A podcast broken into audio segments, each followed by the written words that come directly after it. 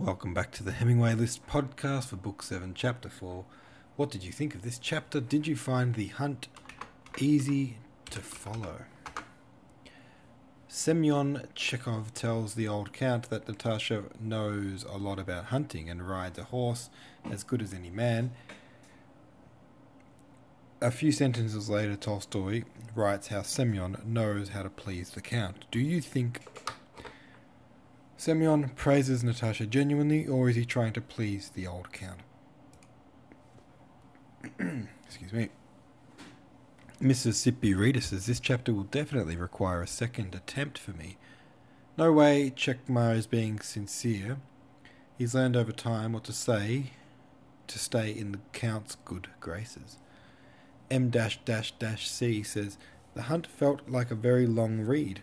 It seemed like the kind of scene an English teacher would love to dissect and find symbolism in, but to a casual reader it was a bit of a slog. I get that Nikolai was a bit of a toxic masculinity thing going on. He's obsessed with the success of this hunt. Count Rostov, his father, makes major blunders. This parallels his financial emasculation. Maybe Nikolai sees himself as the man of the family and the only hope for the Rostovs. Either way, I sure had to Google these dog breeds and the mechanics of 1800s hunting to understand what the heck is going on. Warren Kavoff, if he says, I actually stopped reading this chapter for a bit before resuming. I could not get into it. Wow, a tough chapter for people. I didn't think it was that that tough. It was long, but I I felt like I followed it quite easily, personally. Um, Rye Bread Egg says, I got the gist. I don't like the long chapters. Long equals lost for me 80% of the time. Well, damn, there you go. Book 7, Chapter 4. Not, not a fan favourite. What are we up to next then? Book 7, Chapter 5. It's not as long, you'll be glad to know. It is a little bit long, but it's not as long. It Goes like this Nicholas Rostov meanwhile remained at his post waiting for the wolf. By the way the hunt approached and receded, by the cries of the dogs, whose notes were familiar to him, by the way the voices of the huntsmen approached, receded, and rose, he realized what was happening at the copse. He knew that young and old wolves were there, that the hounds had separated into two packs, that somewhere a wolf was being chased and that something had gone wrong. He expected the wolf to come his way any moment. He made thousands of different conjectures as to where and from what side the beast would come, come and how he would set upon it. Hope alternated with despair. Several times he addressed a prayer to God that the wolf should come his way. He prayed with that passionate and shamefaced feeling with which men pray at moments of great excitement arising from trivial causes. What would it be to thee to do this for me? he said to God. I know thou art great, and that it is a sin to ask this of thee, but for God's sake, do let the old wolf come my way, and let Karay spring at it in sight of Uncle, who is watching from over there, and seize it by the throat in a death grip. A thousand times during that half hour Rostov cast, cast eager and restless glances over the head over the edge of the wood. With the two scraggy oaks rising above the aspen undergrowth and the gully with its water worn side and Uncle's cap just visible above the bush on his right. No, I shan't have any such luck, thought Rostov. Yet what wouldn't it be worth? Is it it is not to be. Everywhere at cards and in war I am always unlucky. Memories of Austerlitz and of Dolokhov flashed rapidly and clearly through his mind. Only once in my life to get an old wolf. I want only that, thought he, straining his eyes and ears, and looking to the left and then to the right, and listening to the slightest variation of note in the cries of the dogs. Again he looked to the right, and saw something running toward him across the deserted field. No, it can't be, thought Rostov, taking a deep breath as a man does at the coming of something long hoped for. The height of happiness was reached, and so simply without warning or noise or display that Rostov could not believe his eyes and remained in doubt for over a second, the wolf ran forward and jumped heavily over a gully that lay in her path. She was an old animal with a grey back and reddish big belly. She ran without hurry, evidently feeling sure that no one saw her. Rostov, holding his breath, looked round at the Borzois. They stood or lay, not seeing the wolf or understanding the situation. Old Karay had turned his head and was angrily searching for fleas, baring his yellow teeth and snapping at his hind legs. Ul ul ul ul, whispered Rostov, pouting his lips. The Borzois jumped up, jerking the rings of the leashes and pricking their ears. Karay finished scratching his hind quarters and cocking his ears, got up with quivering tail, from which tufts of matted hair hung down. Shall I lose them or not? Nicholas asked himself as the wolf approached him, coming from the copse. Suddenly the wolf's whole physiognomy changed. She shuddered, seeing what she had probably never seen before, human eyes fixed upon her, and turning her head a little toward Rostov, she paused. Back or forward? Eh, no matter, forward, the wolf seemed to say to herself, and she moved forward without again looking round, and with quiet with quiet, long, easy, yet resolute lope.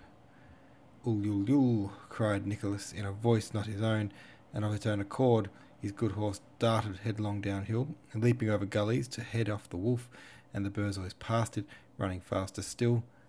Nicholas did not hear his own cry, nor feel that he was galloping, nor see the Borzois, nor the ground over which he went. He saw only the wolf, who, increasing her speed, bounded on in the same direction along the hollow. The first to come into view was Milka, with her black markings and powerful quarters, gaining upon the wolf, nearer and nearer. Now she was ahead of it, but the wolf turned its head to face her, and instead of putting on speed as she usually did, Milka suddenly raised her tail and stiffened her forelegs. Ul yul yul yul, shouted Nicholas. The reddish Lyubim rushed forward from behind Milka, sprang impetuously at the wolf, and seized it by its hind quarters but immediately jumped aside. In terror, the wolf crouched, gnashed her teeth, and again rose and bounded forward, followed at the distance of a couple of feet by all the Borzois, who did not get any closer to her. She'll get away. No, it's impossible, thought Nicholas, still shouting with a hoarse voice. Karay, ul ul he shouted, looking round for the old Borzoi, who was now his only hope.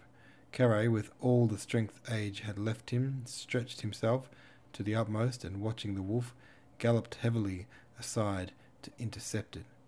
But the quickness of the wolf's lope and the borzoi's slower pace made it plain that Karay had miscalculated.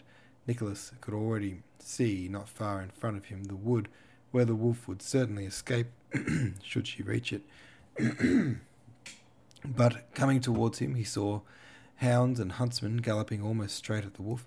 There was still hope.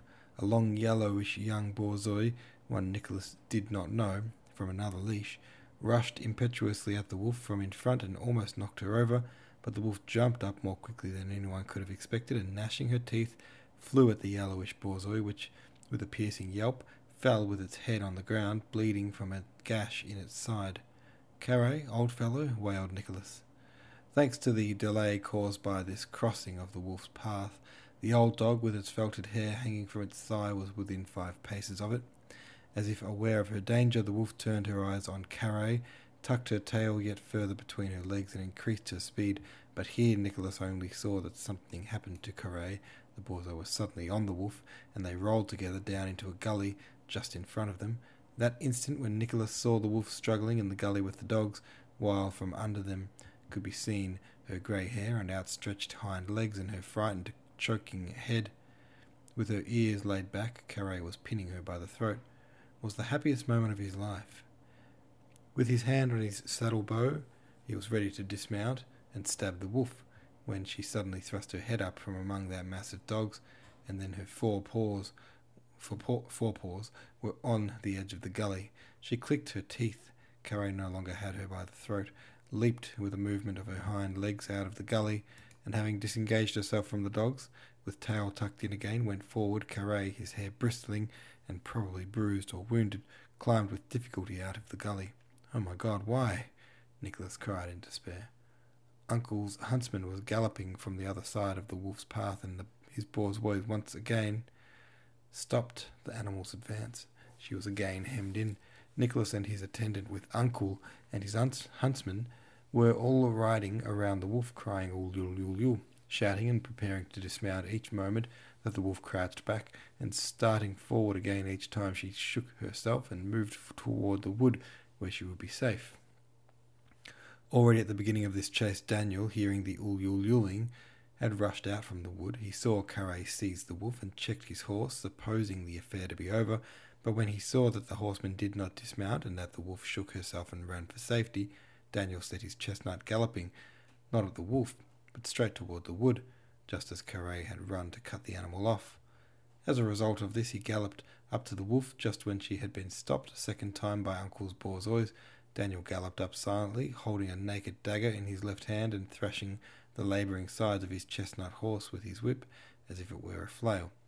Nicholas neither saw nor heard Daniel until the chestnut, breathing heavily, panted past him, and he heard the fall of a body and saw Daniel lying on the wolf's back among the dogs, trying to seize her by the ears.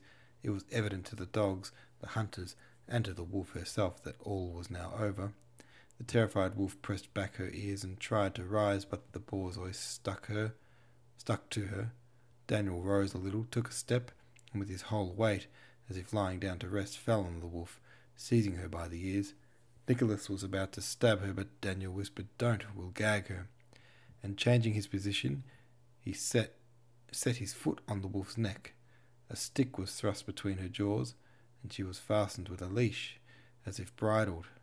Her legs were bound together, and Daniel rolled her over once or twice from side to side.